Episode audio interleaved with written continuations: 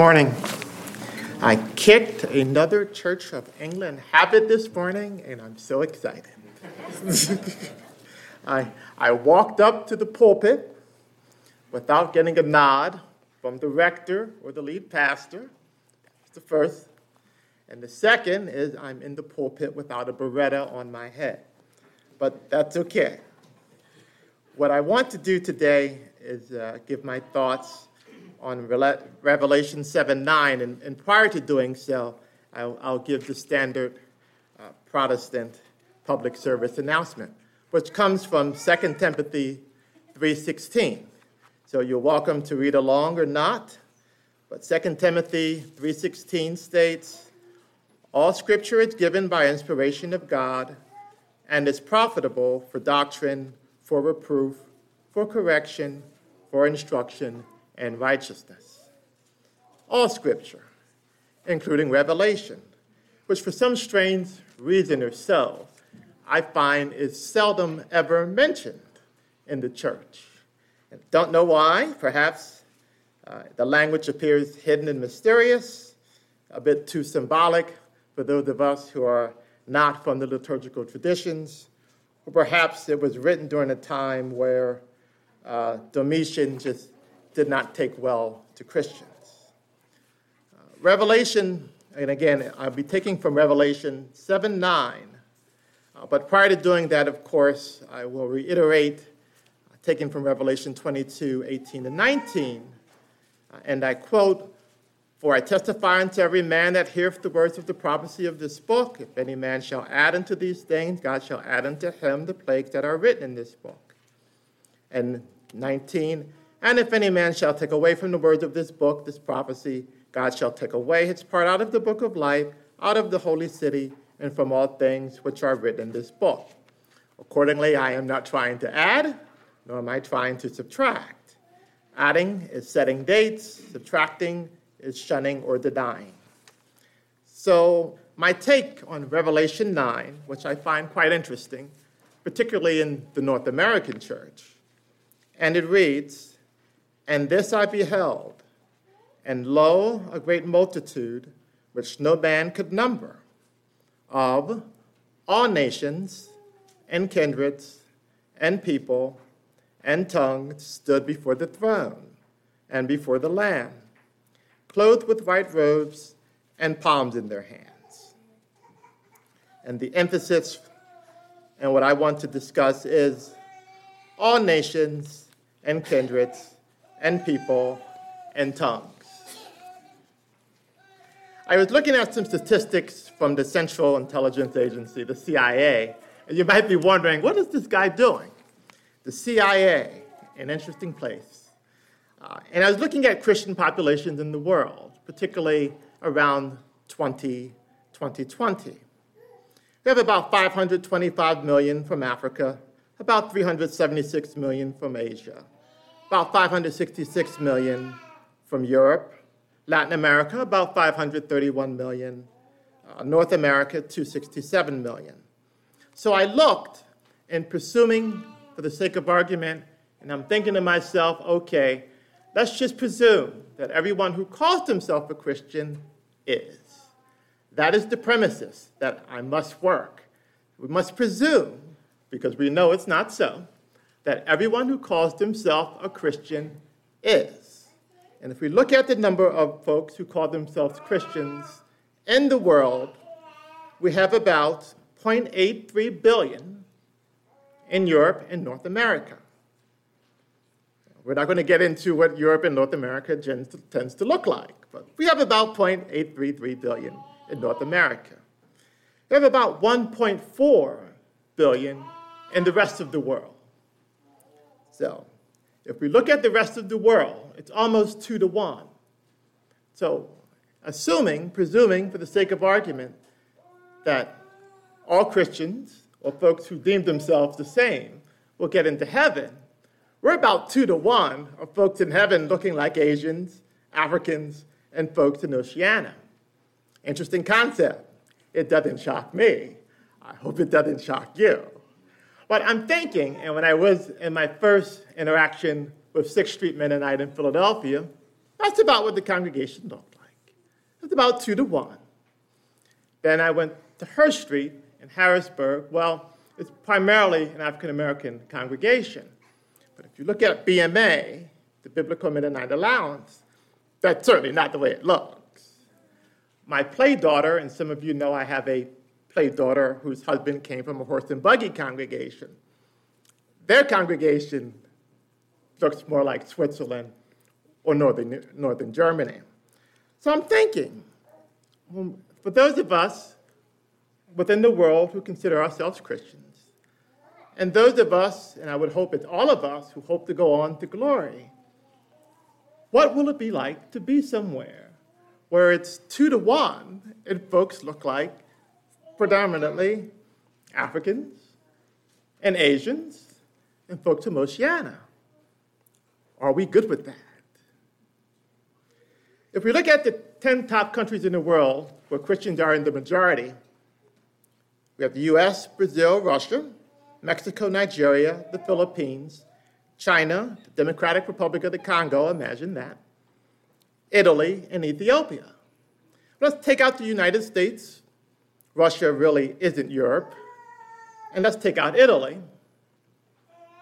We have South America, Mexico, Africa, and Asia, and Ethiopia. That's the other country. Are we good with that? I was thinking, and this is a talk I actually wanted to give to BMA years ago, so unfortunately you're my captive audience. But when I was at BMA, I'm thinking about that. Are folks comfortable with that? Because you don't want to be where you're not going to be comfortable, but if you want to be in heaven, I would hope you are comfortable. I plan to be comfortable. For me, it's like being in Manhattan or perhaps Cleveland or Chicago. Nations, because it's not about race. It really isn't, because the concept of race didn't exist until the 18th century. So let's just take that off the chart. It is about nations. Nation, of course, the word becomes from the Latin. If we go from Latin to Spanish, Portuguese, and Italian, it deals with birth, where you're born most Christians today are not born in North America or Europe. It deals with kindreds, which more or less are tribes. So for me, it would be the Pollard tribe and the Taylor tribe coming together. Or if you're in a rural part of the world, let's say you're in Senegal, the Casamance in Senegal, the tribe would be the area his, which is your village. I once had friends who are in the Philippines who are in the barangay, and yes, they're all related. That's the tribe. People will be their ethnic group, which is much more salient than race. Ethnicity counts in most parts of the world. And your tongue, which for me, on most days, is English. Although I will admit, when I'm with Amazon, it can be Spanish from time to time. So if we look at all Christians, and I'm looking at all Christians because I'm talking about me, and we narrow that group down to Bible believing Christians, because that's where it really starts to get interesting. Then we narrow that down further to Anabaptists, because that's a very small subset of the faith. Are we, because I'm technically, I'm a member here, but deep down inside, we really know I'm Church of England. So if we're looking at Anabaptists, are we and it's not the royal we, it really is we, comfortable in the two to one dynamics that heaven might present to us. And you don't have to answer the question, and I promise not to do like I do in Vi's Wednesday group and call on people. You don't have to answer the question. But heaven is not a six month mission trip. Heaven is not a 10 year mission trip. It's the rest of eternity. Notice I said the rest of eternity. Are we good with that?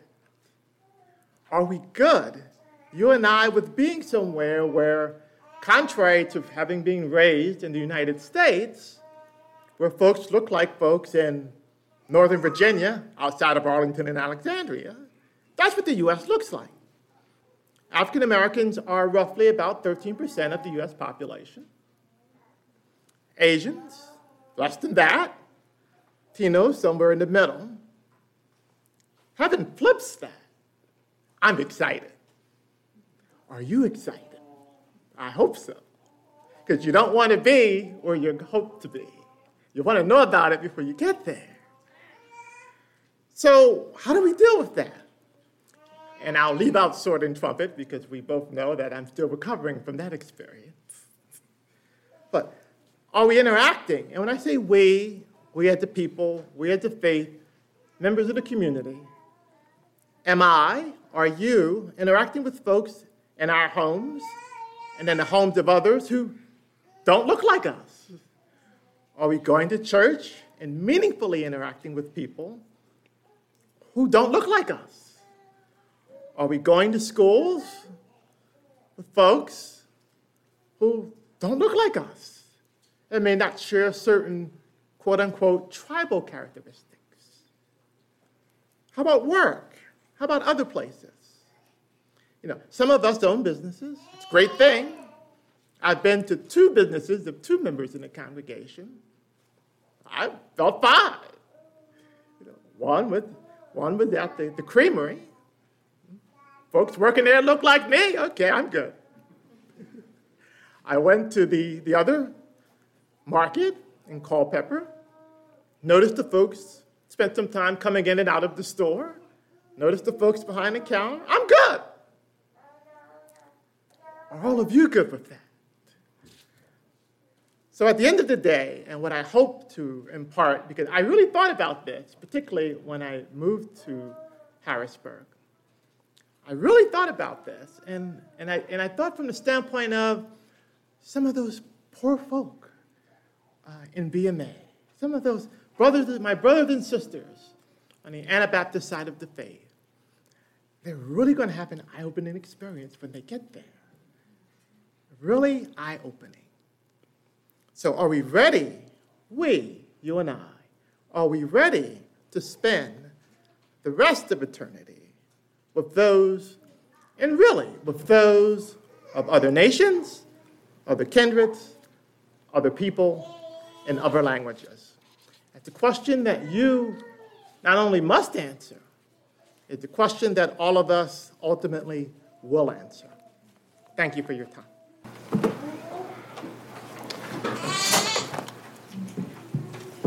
Good morning, everybody. On one of uh, Paul's missionary journeys, they stopped in the city of Ephesus, and a church was planted there. And the city of Ephesus was about 200,000 people, um, which, just trying to put it into today's, uh, to give us a, a picture of this, if you take Warrenton and multiply it times 19, you'd get the city of Ephesus. So at that point, it was a very influential and a large city. So there was a church planted there. And Paul either left or sent Timothy back to help get the church established and started. And he wrote a couple of letters to Timothy, giving him instructions on how to, to guide the church and what to teach the church.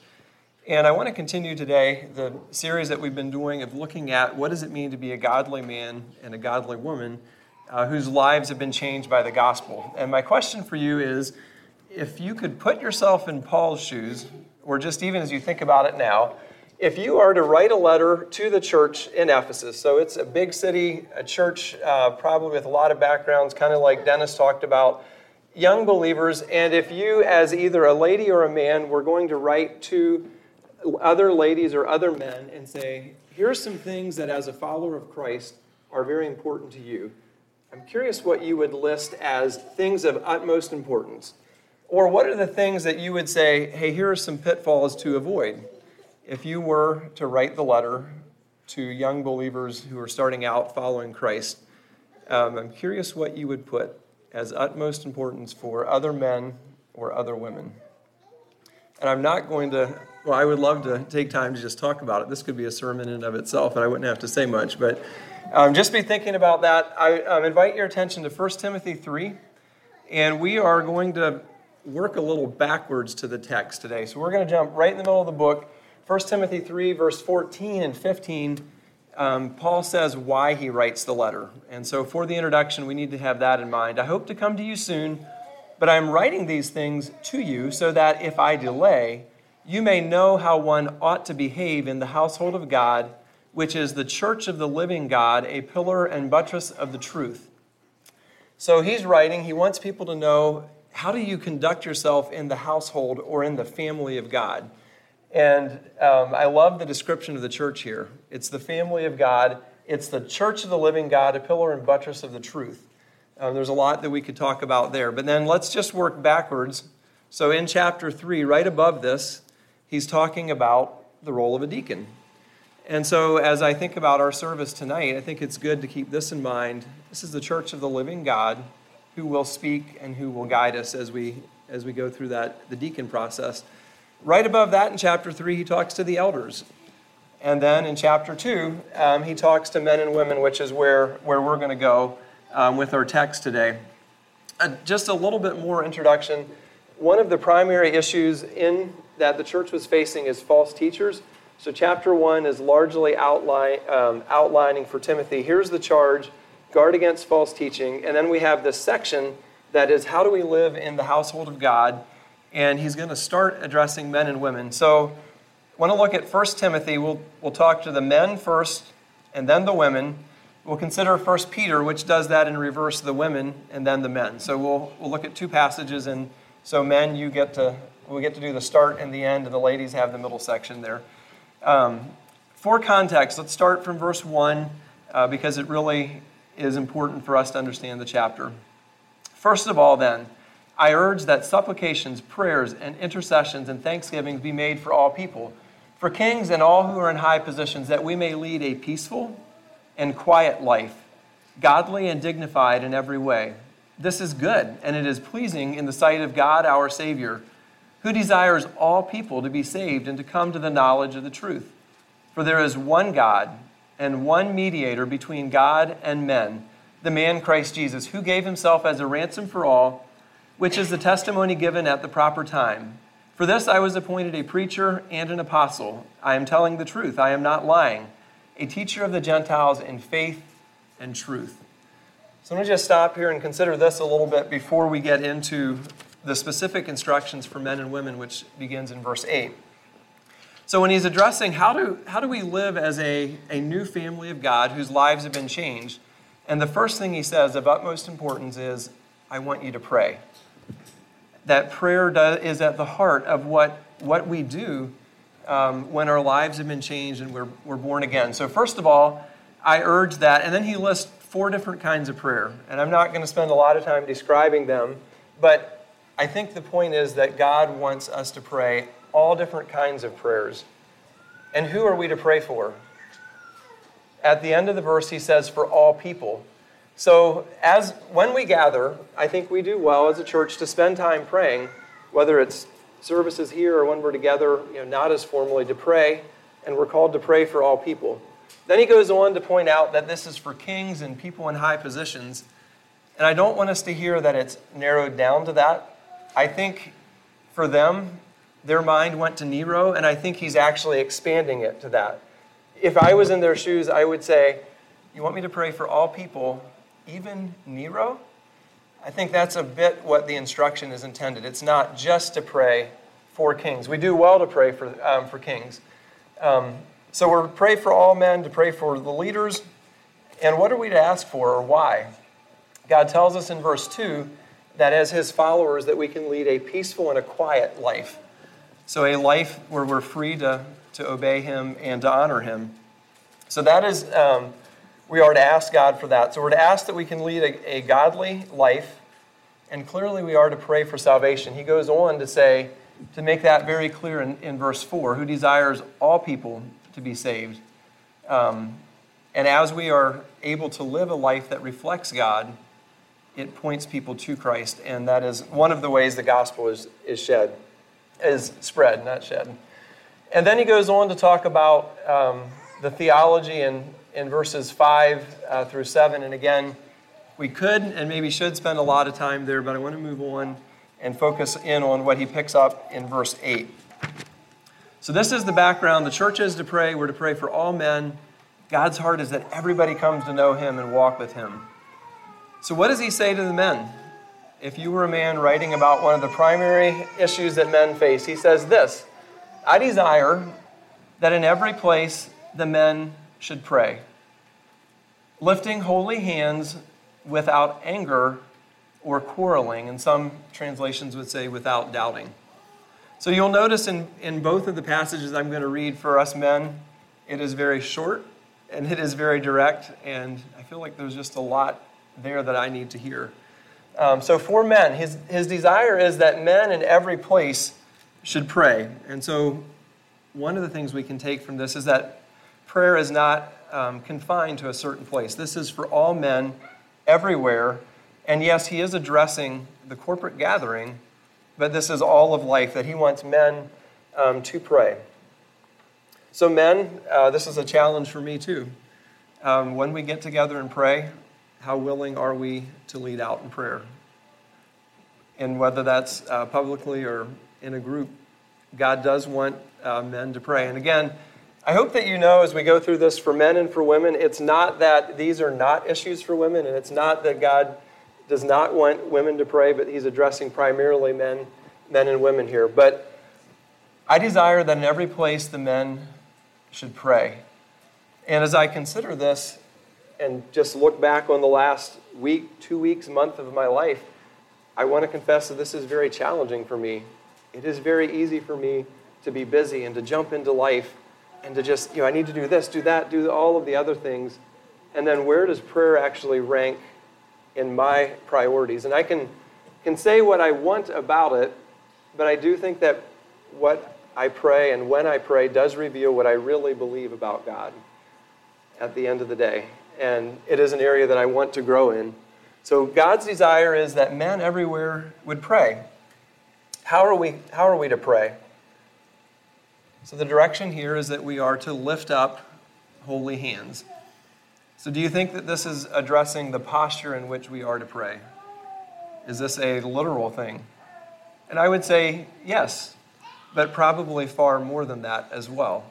Um, that it's, it's not just limited to, to the posture. So when I think about lifting up holy hands, one of the things that I think about with hands is they're often associated with work. Do you ever think about our hands are associated with work? Um, and Cora, I had to think of Simon when I was thinking about this. When you shook Simon Byler's hand, there was no doubt that he had spent his life working as a farmer. It just, his hands showed that. Um, and so I think when I think about lifting up hands for men and for me, I think about the work that we do and that this is, I would say, the primary work that God calls men to do is to pray and to lift up our hands in prayer. Um, so that's one of the reasons that I think that he, he mentions our hands. And the other thing is, do you think about how much you express with your hands? And me in particular, I have a hard time, I can't keep my hands still. But our hands just, they express things. You, you, you can help get across what you're trying to say by what you do with your hands. And so when God asks us to lift up holy hands, um, it's not real natural for those of us men who want to have it all together and be strong. But I think God is wanting us to just open up our hands, saying, I, I need you. I don't have this together. And to just hold our hands up, very open to God, and even even potentially more as a little child would when they want to be picked up. You know, I think about um, little children when they run to you and they want your attention. They just, you know, pick me up. Would you hold me? And so God, I think, is asking us in humility to lift our hands um, to Him in prayer, both, you know, literally, but also symbolically. It's the attitude, the attitude of our heart. So He says that our hands are to be holy, without anger or quarreling. And so when I think about having holy hands, it's, it's having God cleanse our heart. It's not that we don't sin, but that there's, there's no unconfessed sin. There's no sin that has not been brought to God. Um, a couple of verses related to this Psalm 68, uh, 18 and 19. If I had cherished iniquity in my heart, the Lord would not have listened. But truly, God has listened. He has attended the voice of my prayer. So if I'm praying to God but not willing to acknowledge sin, God doesn't listen. And then also thinking of Psalm 32, and I'm not going to read all of this, But I want to point out that blessed is the one whose transgression is forgiven, whose sin is covered. And then jumping down to verse 5, I acknowledge my sin to you, and I did not cover my iniquity. And so, if God is going to cover our sins, we can't try to hide them. But when we're willing to show them to God, He covers them. So I think that's what is, is meant uh, when it talks about holy hands. Wayne had mentioned, I think, last week, uh, the idea of confession as a body. And so uh, for us men and for, for ladies too, I think that there's a place to confess in the body, there's a place to confess one on one or in smaller groups. And then the Bible tells us in James that as we do that and pray for each other, we can be healed from those sins. And so holy hands involves confessing to God and to others and allowing God to heal us. But then the instruction goes on here to do this without anger. So, guys, do you think that anger is a primary issue for men, if we're honest? I have to say that it is. How we handle our anger, I believe, is a primary issue for men. And so we are called to pray without anger. Um, just want to think a little bit about anger. Is it, is it wrong to feel angry? Thank the Lord, no. It is not wrong to feel angry. Um, the Bible talks about God's anger about 300 times. In the New Testament, Jesus was angry at the, the dullness of people's hearts. So it's not wrong to feel anger, um, but it is wrong to stay angry and to not resolve that anger. Um, I want us just to consider Ephesians 4. It says 1 Timothy 2, but it's actually Ephesians 4. A few verses on anger. Starting in verse 26 Be angry or in your anger, and do not sin. Do not let the sun go down on your anger, and give no opportunity to the devil. So, all of us have things where we get upset, and God's invitation to us and his command to us is to bring those things to him and allow him to, uh, to change that anger. Um, we can't help that we feel angry, but anger is not meant to stay in our heart. In fact, he tells us we are to resolve it every day, to not let the sun go down on your wrath. Um, and then at the end of the chapter, he does say, Let all bitterness and wrath and anger and clamor and slander be put away from you, along with all malice. Um, so, one thing to consider when, when a Christian becomes angry, God really only gives us two choices of what to do with that. We can forgive and overlook, or we can confront the thing that has made us angry. And either way, we're called to forgive. And anger is just a it's just an alarm bell that something is wrong.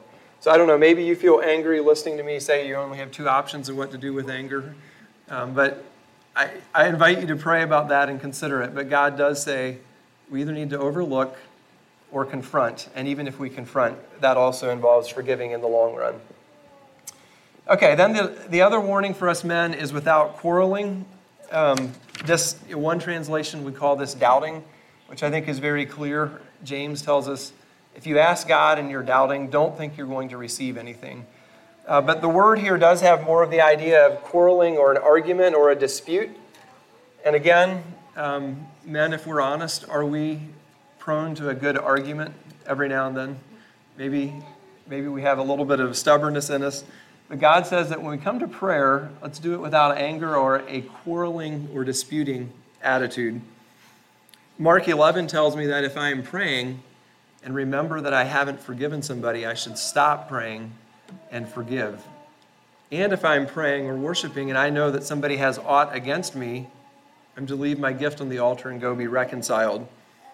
Um, Philippians 2 says, do everything with, without grumbling or arguing. So somehow our relationship to others impacts our prayer in a direct and significant way. Here are the verses out of Philippians 2. So for men, again, I desire that in every place the men should pray, lifting holy hands without anger or quarreling. And the sentence goes on for ladies. Likewise, also, that women women should adorn themselves in respectable apparel, with modesty and self control, not with braided hair and gold or pearls or costly attire, but with what is proper for women who profess godliness with good works. So he's addressed men, and then he's saying here's a correlating um, instruction for ladies that women, does it say that women should not adorn themselves? Do you catch this? Women are to adorn themselves, but in a certain way and not in another way. So the women are to adorn themselves with respectable apparel, or, and it just means appropriate or fitting, um, fitting apparel that women should dress in a fitting way. Then uh, is the word. Then the word modesty comes up, and before you assume what that means, I'd like to read another verse that also has the word modesty, and I'd like to have that in mind as we flip back to this passage. So this is in Hebrews 12, and it's in verse 28 and 29. Therefore, let us be grateful for receiving a kingdom that cannot be shaken, and then and thus let us offer to God acceptable worship with reverence and awe, for our God is a consuming fire. And I, the batteries are dead, so I can't point, but I'll walk over here. This word for reverence here is modest. It's the exact same word. So it's saying when we relate to God, we are to come to Him with acceptable worship, with, with reverence for Him. Um, and that, that gives the idea of what modesty means. It's appropriate, it's, it's reverent.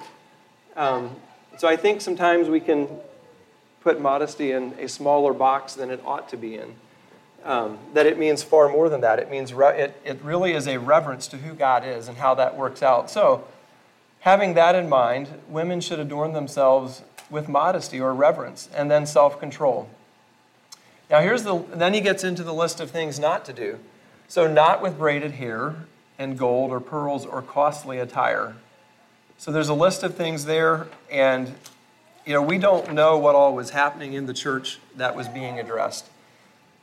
Pretty clearly, there was probably some type of some level of competition or of status going on of how how ladies looked um, to, to fit in or to impress others.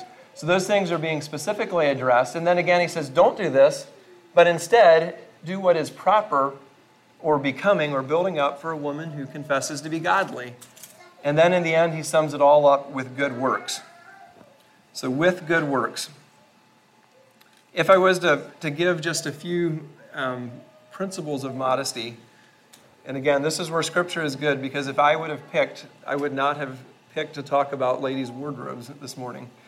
But in reading about this, a few things that I thought were helpful is just some principles. Does does what I'm wearing and how I'm applying this, does it complement character? Does it draw attention to myself or to God? Does it emphasize who I am or how I look? And so I think you know, when we apply this, uh, let's be careful to not apply it too narrowly, because if we define it that you know, modesty is just X, you can actually dress very immodestly inside of that definition. So churches have to bring definition but let's allow God to bring the principle uh, to our heart as we live that out. Um, so again, it's it's a respectful thing. It's an attitude thing and self control um, overall. All right, and now let's keep going with what he says to the ladies here. Let a woman learn quietly with all submissiveness. So one of the things that he's going to go on and address is just is how ladies relate uh, in their role that God has called them to um, in submission. And so this is a tough verse. Let women learn quietly with all submissiveness. When we think about the word quietly, again, as we define this, I think it's really important to look at what we just, what we just read. So I'm going to pop up verse 2 here. So we are to pray for kings that we lead a peaceful and quiet life and so I just, as we, as we think about living this out, understand that this quiet and this quiet up there are the same. And so it does, it has, uh, has the idea of just a, a settledness and a contentedness inside of our hearts is how we are to live. And so for ladies, it is to learn with that contentedness and quietness in submissiveness. And the word for submission is just, it has the idea of ranking in the military. It, does, it has nothing to do with value, but just who is called to fill what role. And is there clarity in the roles in the church? So let a woman learn quietly with all submissiveness. One of the things that I found interesting, and I didn't research this a lot to know how, how thorough this is, but one of the commentators was pointing out that in Jewish culture, ladies were not given the opportunity to learn or to attend school. And so for the church to say that ladies had an opportunity to learn equally is actually elevating and uh, elevating ladies and not putting down. In our culture, there tends to be a reaction. So I thought that was interesting and something, something worth considering. Then in verse uh, 12, he says, I do not permit a woman to teach or to exercise authority over a man. Rather, she is to remain quiet. And again, just thinking, thinking through this, later on in, in Timothy, 1 Timothy 5, he describes the role of elders as to teach and to lead and to have authority. And so he's saying that women are not called to that position uh, in the church. For Adam was formed first, then Eve. And Adam was not deceived, but the woman was deceived and became a transgressor. I'm not going to spend a lot of time here. We talked some about this. Uh, several uh, sermons ago when I talked about the role of men and that God has asked men to lead. Then we come to a very tough verse. Yet she will be saved through childbearing if they continue in faith and love and holiness with self control. What is God saying here? She will be saved through childbearing if they continue in faith and love and holiness with self control. One of the things we can know for sure is God is not saying that salvation comes through childbearing. That is very clear throughout all of Scripture. Salvation comes through Christ alone. Um, I will just, I don't want to spend a ton of time here. I'll offer what I think is the most helpful understanding of this verse, and we can certainly debate that and talk more about it. But it says that she will be saved through childbearing, and I think it's important to note that it's not by childbearing. It is through that. And if you think about the curse, God made the childbirth painful. And so he's saying that for women who are following God, that God will save them through this painful process um, if they continue in faith and love and holiness. And the one reason um, that I would submit that to you is in 1 Corinthians chapter 3 where it's talking about our works being burned up with fire. Listen to what he says. If anyone's work is burned up, he will suffer loss, though he himself will be saved, but only as through fire. So, does that make sense? God is saying he will get us through it. It's not that we're saved by it. Um, that's, again, there's probably a lot more to talk about there, um, but I think that, that that would give my understanding of what he's saying there because uh, he is clear for ladies to continue in faith and love and holiness with self control. And in, in the context of 1 Timothy, you had ladies who were wanting to leave their families and um, take other kind of leadership roles liberated from their families. And so God is saying, What I designed is good um, if you continue in it. I kind of feel like I should stop there and have a discussion, but we'll keep going. Okay, and let's go over to 1 Peter 3. And again, continue with ladies, and then we'll come back to the men. And this is specifically speaking to married men and married women, but it, I think, again, the principles apply to all of us.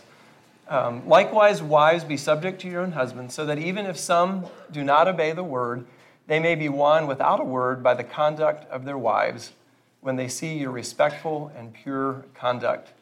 So, wives are called to, uh, to submit to their husbands even those that are not believers. Then he goes on um, with some words that sound very similar to Timothy. Do not let your adorning be external, the braiding of hair and the putting on of gold jewelry or the clothing you wear, but let your adorning be the hidden person of the heart with the imperishable beauty of a gentle and quiet spirit, which in God's sight is very precious. So, again, the idea is you are to be adorned but don't fall for all of the stuff that really doesn't last and don't matter. It doesn't matter in the long run. So the list of warnings is very similar to Timothy's, uh, but what we're asked to put on is the hidden person, the person that can't be seen, and it is the heart of a gentle and a quiet spirit. And the word gentle there is actually the word for meek, which, if you think about how Jesus described himself, He says in Matthew 11, I'm meek and lowly. Come to me, and you'll find rest for your soul. And I think the invitation for ladies is if, we, if you find your identity, your character in Christ, there's a meekness and a um, there's rest for your soul there that can't be found in the external things. So it's the um, imperishable beauty of a gentle and then again quiet spirit. And I don't think this means personality. It talks about internally the condition of her heart. Then it goes on in verse 5 For this is how the holy women who hoped in God used to adorn themselves by submitting to their own husbands, as Sarah obeyed Abraham, calling him Lord, and you are her children, if you do good and do not fear anything that is frightening. Why do all these passages for ladies have such hard verses in them? But I, what stands out to me in the end of this is what he says at the end if you do good and do not fear anything that is frightening. And I just ask you, when you talk to a lady who is not a follower of Christ, what is probably the most frightening thing you can talk about? Submitting to the leadership of a man and just coming under leadership of, of another person or of a man. And so I think that God is recognizing this does not come naturally. We're not to fear it, um, we're actually called to walk in it with God's power, and He rewards it uh, when you do. So, um, I'm going to do the least feminine thing here and pop up a chart of what God's direction is for the ladies uh, to do this and not that. And I know that it should have flowers and you know just be presented you know one at a time. I, I don't know. Hopefully, you can bear with me here and just read the chart. So, in summary, let your adorning not be with braided hair, with gold, pearls, costly attire, external. And again, I think we're called to apply this, but I think it's a lot more than this. How, what, what what's applied in our culture today? But then on the other side, let your adorning be respectable apparel, modesty, self control, proper for women professing godliness, good works, the hidden person of the heart, a gentle spirit, and a quiet spirit. So that is what God God calls ladies to. Um, now, if you were reading the verses and irritated that I didn't mention a couple things, I'm actually kind of glad. If anybody noticed what I skipped across, I want to circle back to that. That God says that, that this is where the adorning is to come from. And I want to highlight that He says it is imperishable beauty. That for ladies who live in this, it is imperishable. So if you just go with the world's definition of beauty, how long does it last? It, it's very temporal, right? It does not last long. But God says that this kind of beauty is imperishable. Um, this is eternal. This does not, does not corrupt. Um, it doesn't get old. Um, Thinking about the other definitions of beauty, it'll take your money, but it will not last, and it does not bring um, satisfaction. So, really, it is, we're looking at temporal versus eternal. And then I like to notice the phrase, which in God's sight is very precious. Is that not awesome? Which in God's sight is very precious.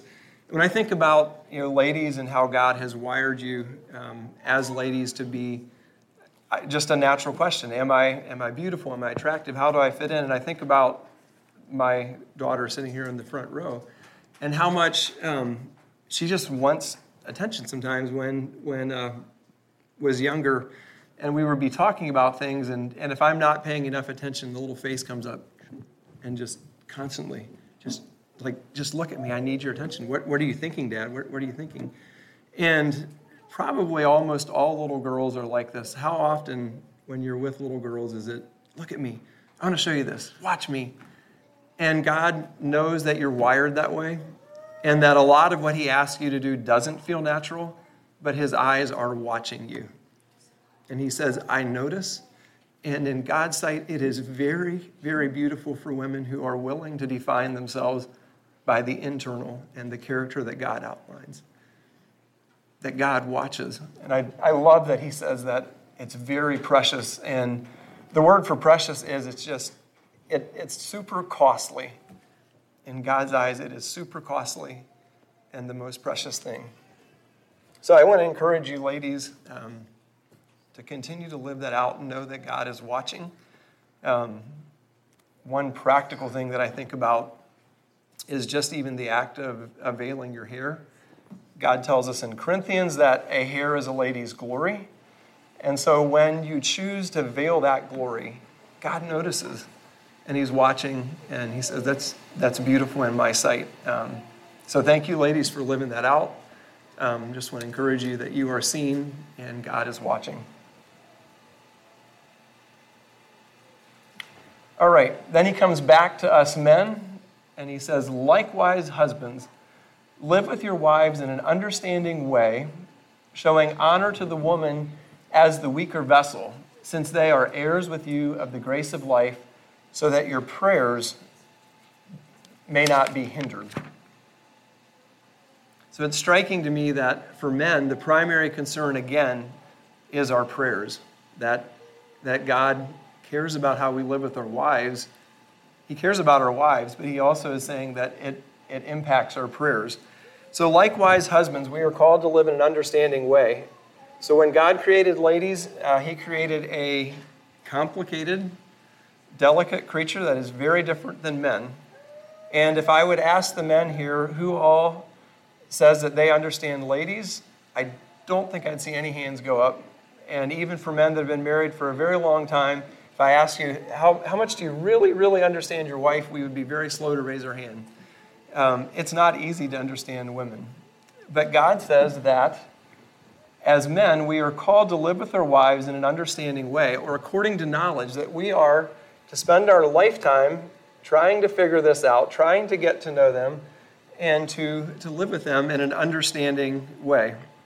So I, I guess I take courage in this that I am not to give up in this process and keep right on going of trying to understand, uh, understand my wife. When I think about living with Nicole in an understanding way, and I wish she was here to, today when I'm talking about this, but some of the things, some of the examples that I'm not proud of is just how different Nicole and I are and how hard it is for me to pick up on living with her in an understanding way. So, for example, we, we first got married, and Nicole would tell me that, like, we're planning our week, you know, how many evenings do you want to be at home this week? Like, when are we going to be home?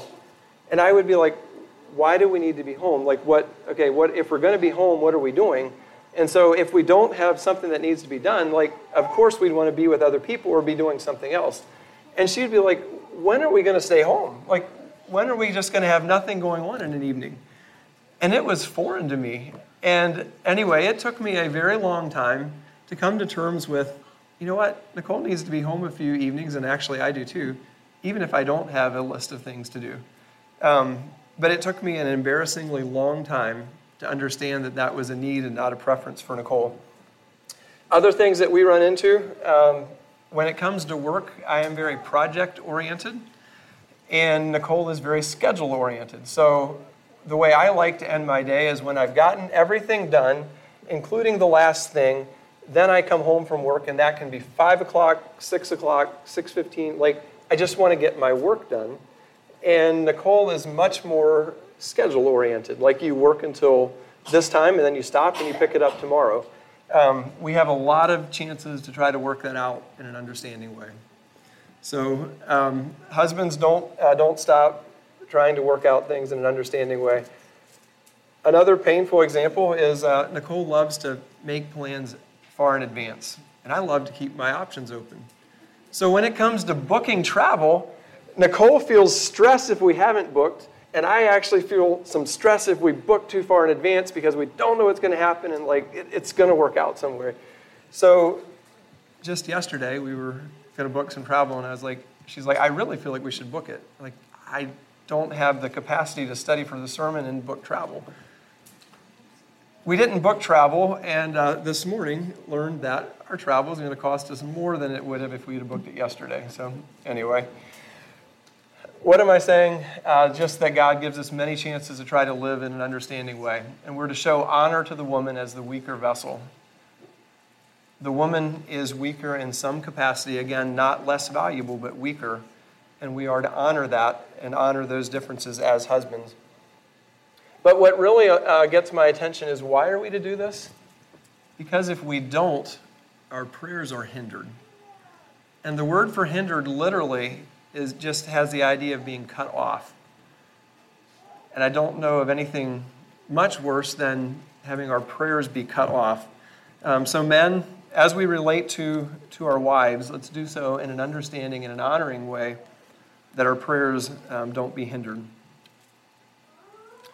So, just wrapping this up, um, thinking about, about the passage out of 1 Timothy and out of 1 Peter, as I think about it, God has hardwired us men to work, to get things done, to just accomplish things.